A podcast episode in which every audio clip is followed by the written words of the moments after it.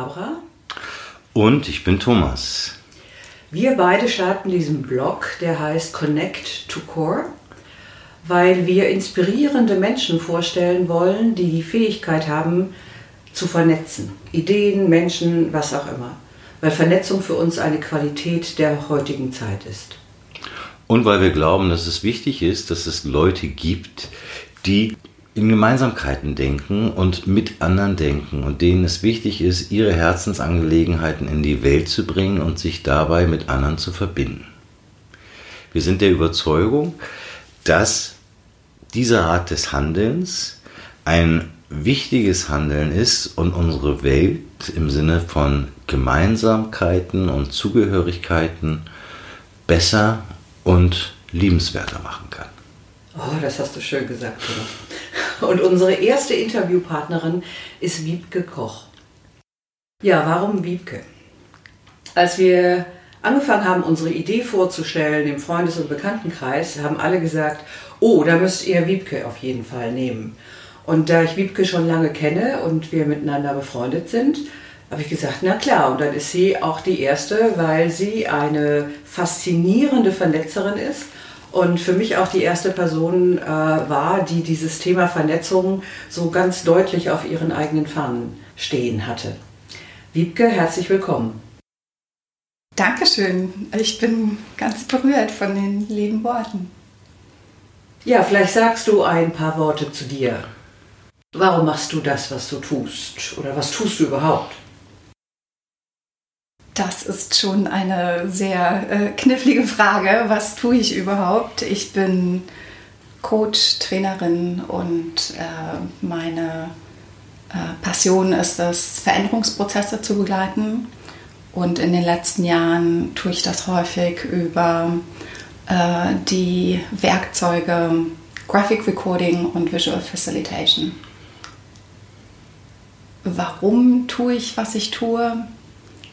Ich habe mir das ehrlich gesagt gar nicht ausgesucht. Das ist äh, eher zu mir gekommen. Mm. Ja, ich äh, glaube, das Gemeinsame in den vielen, vielen Tätigkeiten, die ich in meinem Leben schon hatte, ist tatsächlich einfach äh, zu sehen, was das Potenzial ist in bestimmten Prozessen und Menschen auch und dann diesen Menschen und Organisationen zu helfen, genau das Potenzial auch zu erreichen. Neben deiner Tätigkeit als Coach, Veränderungsexpertin und ähm, Graphic Recording als Methode nutzend, bist du ja schon lange Jahre auch dabei, Leute zu vernetzen. Und äh, wie ich weiß, warst du eine der Erste, die eine Idee mit aus Australien gebracht hat und dann diese Idee im Sinne des Netzwerkens, im Sinne der Veränderung auch hier in Berlin ja, eingeführt hat und zum Leben erweckt hat. Was war denn das? Das war der erste Coworking Space in äh, Deutschland als ein Ort, um Menschen zusammenzubringen, die Unternehmen gründen wollen oder schon gegründet haben, die ein soziales, ein gesellschaftliches Anliegen haben und wo das Geld oder die äh, Profit, der Profit im Prinzip ein Mittel zum Zweck ist und nicht der Zweck per se. Und dazu brauchte es natürlich einen Ort und äh, dann haben wir den Hub gegründet, den Hub Berlin, was heute der Impact Hub Berlin ist. Weswegen war es dir wichtig, dieses Projekt anzustoßen? Das war sehr äh, wenig altruistisch und sehr stark von meinen eigenen Bedürfnissen ähm, herkommt. Ich äh, kam aus Australien zurück war dort sehr involviert in der Bewegung äh, der Social Entrepreneurship, also des sozialen Unternehmertums. Kam 2004 nach Berlin zurück, wollte mich hier weiter in äh, so einer Bewegung engagieren, weil ich das toll fand, die, das Beste aus den Welten der Wirtschaft und aus der Welt äh, des zivilen Engagements zusammenzuführen. Und es gab hier überhaupt gar nichts in dem Bereich. Es gab 2004, als ich das gegoogelt habe, vier Einträge. Das sollte man heute noch mal probieren. Sieht etwas anders aus. Und dann habe ich eben in meinem mm, wieder neu entstehenden Bekannten- und Kollegenkreis gefragt, wen dieses Thema noch berührt, wer dazu noch mehr wissen will und äh, wer da Interesse hat, diesen Fragen nachzugehen. Und habe erst ein Netzwerk gegründet, was dann später eben auch einen Ort brauchte. Also alles ganz schlussfolgerichtig. Ja, du hast damals den Hub gegründet. Ich wusste noch nicht mal, was das war. Ich musste das, also ich habe es gar nicht verstanden am Anfang, weil das so ein äh, neuer Gedanke war irgendwie hier für, für uns. Ja, aber faszinierend, spannend. Für mich ist so dieses da, dahinterliegend irgendwie so dieses, was ist so die äh, deine Quelle, deine Inspiration, dein Treiber, dass du dich überhaupt für dieses äh, Social Entrepreneur interessierst? Ich glaube, es ist zum Teil wahrscheinlich persönliche Biografie. Ich bin in der ehemaligen DDR geboren, äh, in einem sozialistischen System, was doch noch sehr stark bei allen Problemen, die wir natürlich hatten, aber doch sehr stark von einem Miteinander geprägt war, was ich nach der Wende dann sehr schnell vermisst habe.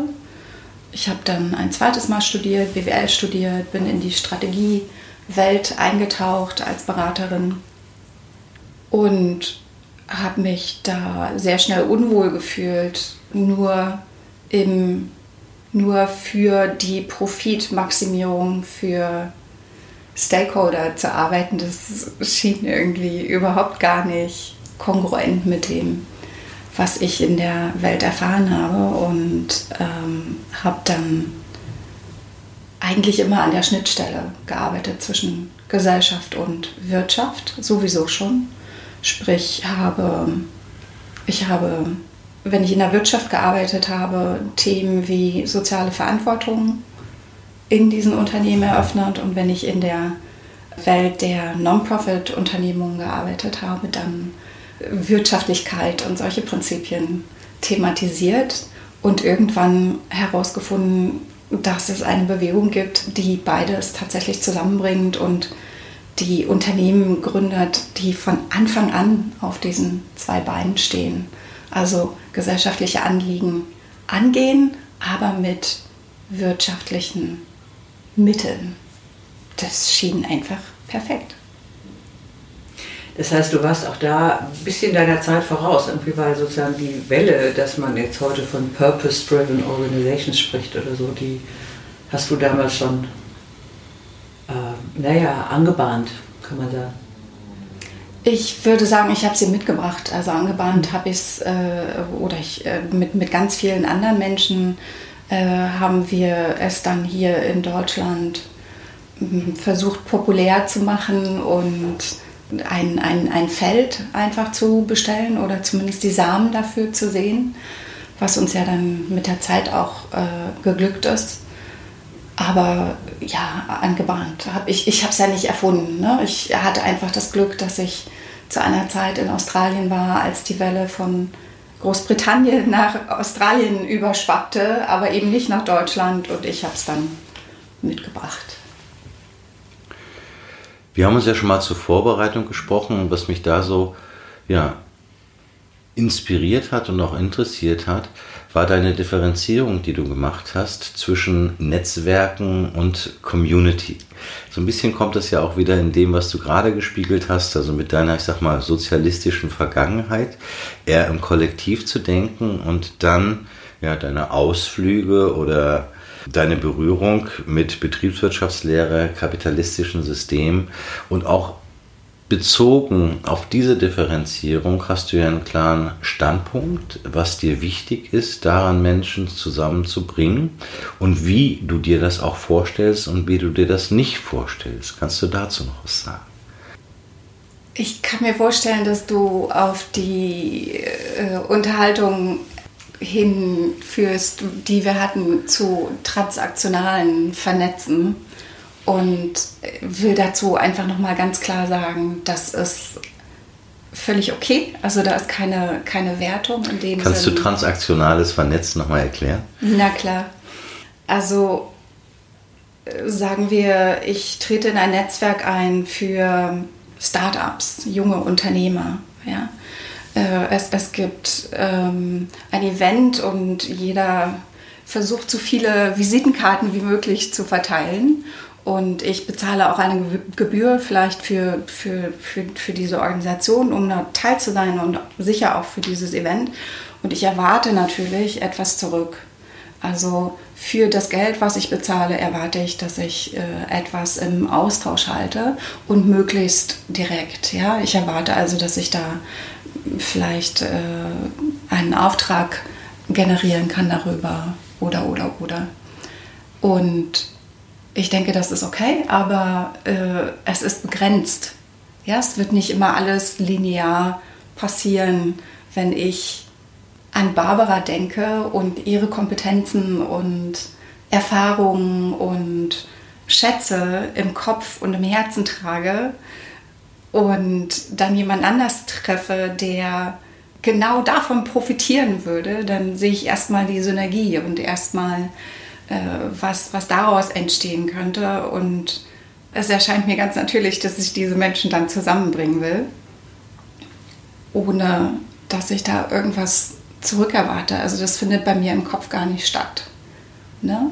Wenn es tatsächlich so ist, dass ich irgendwie das Gefühl habe, oder würde ich dann auch gerne mitspielen, da habe ich dann schon auch eine Erwartungshaltung, dann ist es auch ganz, ganz wichtig, dass ich das auch mit kommuniziere und eben nicht so tue, als wäre das eine, ne, ein, ein Geschenk. Und dann bin ich ganz enttäuscht, wenn nichts zurückkommt. Also das äh, ist auch noch ja, ein, eine andauernde, äh, ein andauerndes Lernen, würde ich sagen. Wenn du sagst, für dich steht das, dieser Austausch, das ist ja auch ein Warenaustausch oder ein Menschenaustausch, ich gebe dir das, du gibst mir das, nicht so das ist, was für dich im Zentrum steht, sondern einfach die Verbindung und damit sind wir ja auch wieder ganz nah an dem Connect und auch an dem Connect to Core. Ja? Was ist dir denn da besonders wichtig? Was möchtest du denn vernetzen, verbinden, schaffen? als größere Einheit in so einem Netzwerk oder in so einer Community? Das ist eine schöne Frage. Mm, ich glaube, du hast es in, in der Frage schon mit beantwortet. Community. Community ist eigentlich auch eins meiner äh, Lieblingswörter. Eine, eine Gemeinschaft von Menschen, die ein gemeinsames Anliegen haben, die etwas bewegen wollen, was, was ihnen allen am Herzen liegt. Und äh, ich arbeite viel besser in solchen Communities. Ja, also sowohl ich komme mehr zum Blühen, ich werde gesehen, ich werde gehört, ich werde bereichert mit den Gaben der anderen, als auch die andere Seite, dass ich beitragen kann. Ne? Und das passiert eben in einer größeren Gemeinschaft schneller und besser als im linearen 1 zu 1 Transaktionsmodell, wo es nicht immer passt. Wiebke, in unserem Vorgespräch, da war was, was mich auch total fasziniert hat. Du hast erzählt, okay, du hast dich dann irgendwann entschieden, du gehst in dieses Visual-Thema. Und was machst du? Du machst erstmal du kümmerst dich erstmal um das, dass das Feld aufgeht. Und du gehst nicht rein irgendwie mit dem Gedanken, äh, oh, das ist schon, da sind schon ganz viele Leute unterwegs und wir sind Konkurrenten, sondern du sagst, nein, ich mache jetzt erstmal das Feld größer und mache ein Netzwerk daraus und vernetze all diese Menschen, die da miteinander unterwegs sind. Und das ist so ein Gedanke, der hat mich sehr fasziniert. Jetzt magst du noch ein bisschen dazu erzählen? Ja, gern. Es, das, das hört sich so, so altruistisch an, also so ist es gar nicht. Ich, ich mache das schon für mich selbst, genau wie ich die, äh, diesen ersten Coworking Space gegründet habe oder die Organisation dahinter, das Netzwerk dahinter. Äh, das ist schon auch im, in meinem eigenen Interesse. Ich glaube jedoch nicht, dass wir in Konkurrenz miteinander mit diesem, ne, mit diesem, äh, mit dieser Denkweise, dass wir in Konkurrenz zueinander stehen, tatsächlich gewinnen. Ja, also äh, ich in, in, in meiner Welt ist Kooperation und Kollaboration und Miteinander das äh, äh, die, die Art und Weise, wie wir, wie wir alle gewinnen. Also für mich ist dieses Gewinner- und Verliererspiel einfach ein Spiel, was ich nicht spielen möchte. Das, das geht mir, das geht gegen jede Zelle meines Körpers und äh, damit, damit kann ich nicht gut.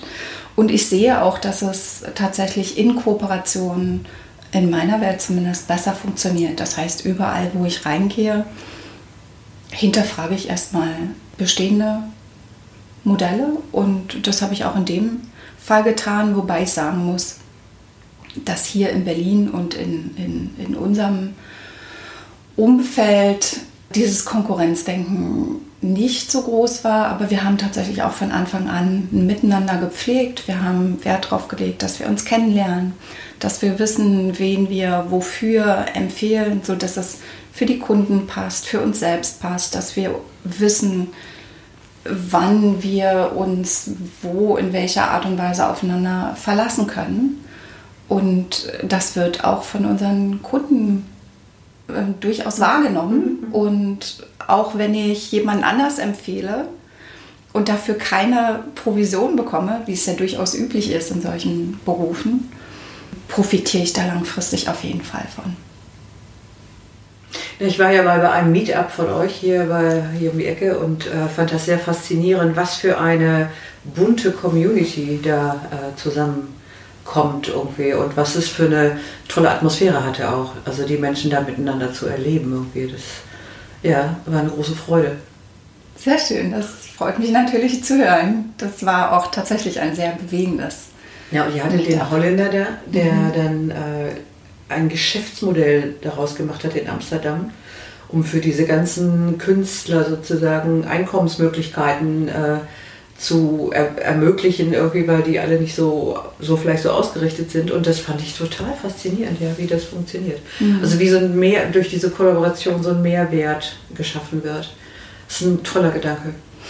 Tatsächlich, das ist äh, Sten Schenk, äh, der, den wir zu Gast hatten. Und äh, auch da nochmal ganz wichtig, äh, die Absicht dahinter ist nicht, dass er das managt und das Geschäftsmodell ne, äh, so gebastelt hat, weil es für ihn passt, sondern weil viele Künstler diese Kapazität nicht haben und weil sein Anliegen Emotionen mhm. äh, und Verletzlichkeit, die wir brauchen, um Geschichten zu erzählen. Er ist ja Künstler, Geschichtenerzähler, um Menschen tatsächlich mit Geschichten zu erreichen und dann dadurch auch Veränderungen anzustoßen. Das ist das Anliegen dahinter. Ne? Und das passende Geschäftsmodell war dann eben diese äh, fehlende Kompetenz bei vielen Künstlern quasi, die er aber hat, mit reinzubringen. Ja, also immer wieder Mhm. So die Frage, was, was, was kommt zuerst? Und das ist nach wie vor das Tolle an Purpose-Driven oder Social, äh, Socially Driven äh, äh, Enterprises und so weiter. Wenn deine Idee und das, was du so gemacht hast, das machst du ja jetzt schon mehr oder weniger, sage ich mal, zwei Dekaden lang. Und äh, sicherlich hast du da auch, ich sag mal, einige Erfolge gehabt und hier und da auch mal eine Krise oder eine Enttäuschung, weil die Leute nicht so mitgemacht haben, wie du dir das wünschst. Alles in allem bist du erfolgreich. Schaffst Communities, machst Meetups, ähm, wie gerade besprochen, bringst Leute zusammen. Wenn du darüber nachdenkst, dass das Verhalten, was du zeigst und sicherlich auch die Leute, die mit dir gemeinsam in den Communities sind, auch sowas wie ein Entwurf für eine bessere Gesellschaft äh, wäre. Was würdest du all den Menschen, die jetzt so unterwegs sind, Orientierung suchen und sich vernetzen, mit auf den Weg geben, damit das gemeinsam gelingen kann? Wow. Ich weiß ehrlich gesagt gar nicht, ob ich etwas habe, was ich anderen mit auf den Weg geben kann. Für mich persönlich Oder was glaubst du, was ist das Wichtigste, mhm. damit das wachsen kann mhm. und ja, sich als Welle ausbreiten kann in diesem Gleichgewicht von, ich sag mal, wirtschaftlichen Handeln und auch Community-Gedanken? Mhm. Ich glaube, das Wichtigste ist tatsächlich auch hier wieder, kommt wieder, führt wieder zurück auf des Pudels Kern, äh, nämlich was ist tatsächlich mein Anliegen? Mein Anliegen ist ja nicht das Geld verdienen. Ich brauche das Geld, um meine Miete und andere Dinge zu, zu bezahlen. Obwohl sich auch da viele Dinge anders bewältigen lassen, äh, wie ich immer wieder feststelle, wozu ich gar kein Geld brauche.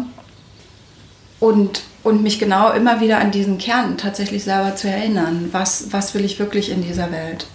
Und ich möchte in einer Welt leben, in der ich tatsächlich ich selbst sein kann. Ohne Masken, ohne ständig in meine alten Verteidigungsmechanismen reinzufallen. Weil ich Angst habe, dass mich jemand anders über den Tisch zieht, dass ich zu kurz komme, dass es nicht genug ist für alle. Ich glaube, das ist tatsächlich der Grund, warum wir in der Welt da sind, wo wir gerade sind. Äh, die, die, wir haben die, die Welt uns gegenseitig, den Planeten komplett ausgebeutet und bis an den Abgrund gewirtschaftet mit dieser Angst, dass es nicht für alle reicht oder dass es für mich nicht reicht und dass ich demzufolge zuerst und äh, ja, hauptsächlich für mich sorgen muss und vielleicht noch für meine nächsten Angehörigen. Und dann kann ich Gutes tun. Und ich glaube, das ist, das, das ist tatsächlich, äh, wo wir noch viel zu lernen haben. Ich glaube an eine Welt von Fülle und an eine Welt äh, des Miteinanders, in der wir uns gegenseitig unterstützen können. Und wo es dann tatsächlich auch einfacher ist, weil sonst hilft uns keine Technologie der Welt, Klimakrise oder irgendwelche anderen Dinge zu bewältigen, wenn wir es nicht schaffen, die dann auch gemeinsam einzusetzen, uns zu einigen, ne, wie wir vorgehen und was als nächstes dran ist. Danke Vielen für Dank. dieses Gespräch. Das ist ja doch immer. Ich danke euch. Wir hoffen, dass ihr Spaß hattet an unserem Podcast mit äh, Wiebke Koch zum Thema Netzwerken, Communities und Coworking Spaces und natürlich ihr Choranliegen.